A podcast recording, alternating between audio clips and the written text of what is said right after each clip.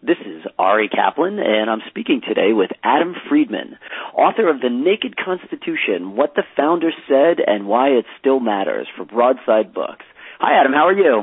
Hey, Ari. I'm great. It's great to be on. Thanks so much. So we're old friends who are lawyers and writers, and you're also, in addition to the Naked Constitution, the author of The Party of the First Part, The Curious World of Legalese from Henry Holt, as well as the host of the Legal Lad podcast about quick and dirty tips for a more lawful life. Tell us a little bit about your background.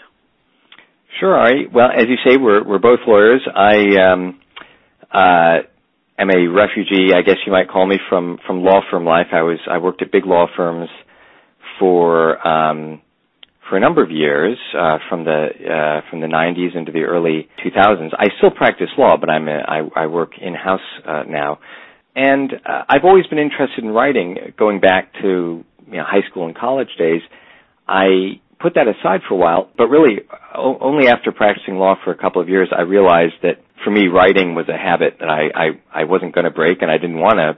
You know, I, it was part of my life, and so that's when I got back into writing articles and eventually writing books too. Before we talk about the Naked Constitution, is there any advice or experience that you can share with professionals, particularly lawyers, but generally professionals who are interested in making that kind of balance between their practice and their passion for writing? Absolutely. Um, first of all, don't don't give up. It's it, you know I worked for most of this time for big law firms with billable hour pressures and um and I I wrote my first book while I was at a law firm and you can do it. I mean there's certainly some sacrifices you need to you know you need to carve out time for yourself but uh you know the the old cliche which is you know how do you learn to write? Uh, well you write. A writer writes. And so um if that's your passion you have to find time to do it. And the great thing is that it makes you you know writing is uh, there are different kinds of writing, but it's one skill. So that as you improve your skills as a you know by writing things you want to write, you also get better as a legal writer. I found, um, and and increasingly, I became uh, in my work in my day job the the person people would go to to you know write that brief or write that presentation for clients or whatever because you become known as a writer. So don't think you have to hide your passion for writing. In fact, people are always looking for a talented writer, so cultivate that skill. So, speaking of that skill, your books have great titles. What is the significance of the Naked Constitution?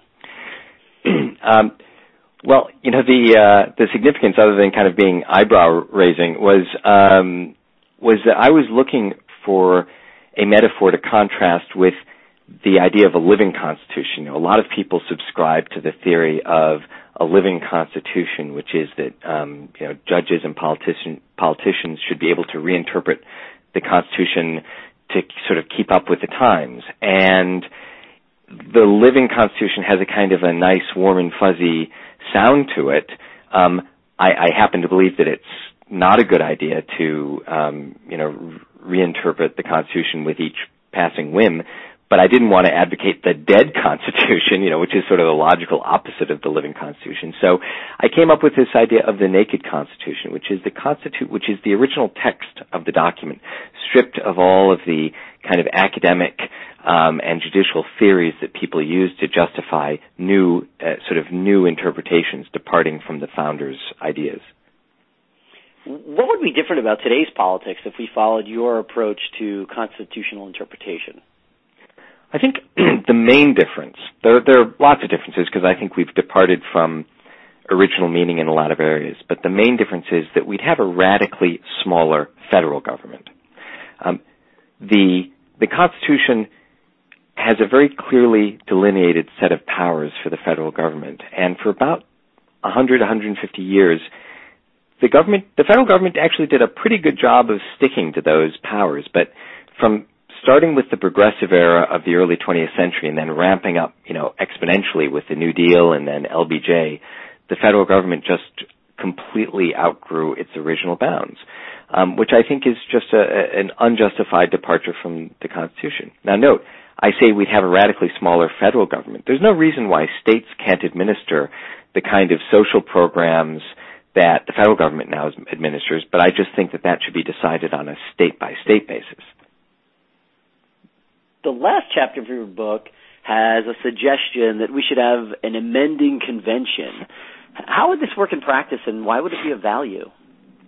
Yeah, the um, Article Five of the Constitution is the part of the Constitution that allows us to amend it. And there are two ways to do it. One is that you start with Congress. Congress proposes an amendment and then it has to be ratified by three quarters of the state legislatures. And the other way is that a citizen conve- a citizens convention um, is de- if it's demanded by two thirds of the states, uh, a citizens convention will be convened, and that convention can propose amendments, which will, which also have to be ratified by three quarters of the states. Up to now, all of the amendments have been started by Congress, which is you know, which is valid, but the problem is, in my view, the problems with today's con- the, the, the problem with constitutional law today is that too much power has been concentrated in the federal Congress. Um, and so when Congress is the problem, you, you can't rely on Congress to propose the amendments that you need.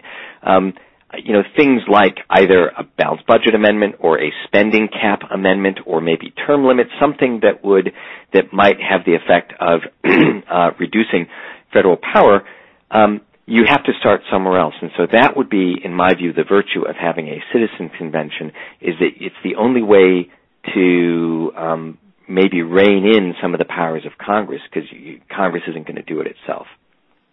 How can people learn more? Uh, well, a couple of ways. I have, uh, I do have an author website, adamjfreedman.com. That's uh, Adam J for James Freedman.com, and I'm also on Twitter, Adam J Freedman. Um, I have a for people who want to know more about specifically the Naked Constitution.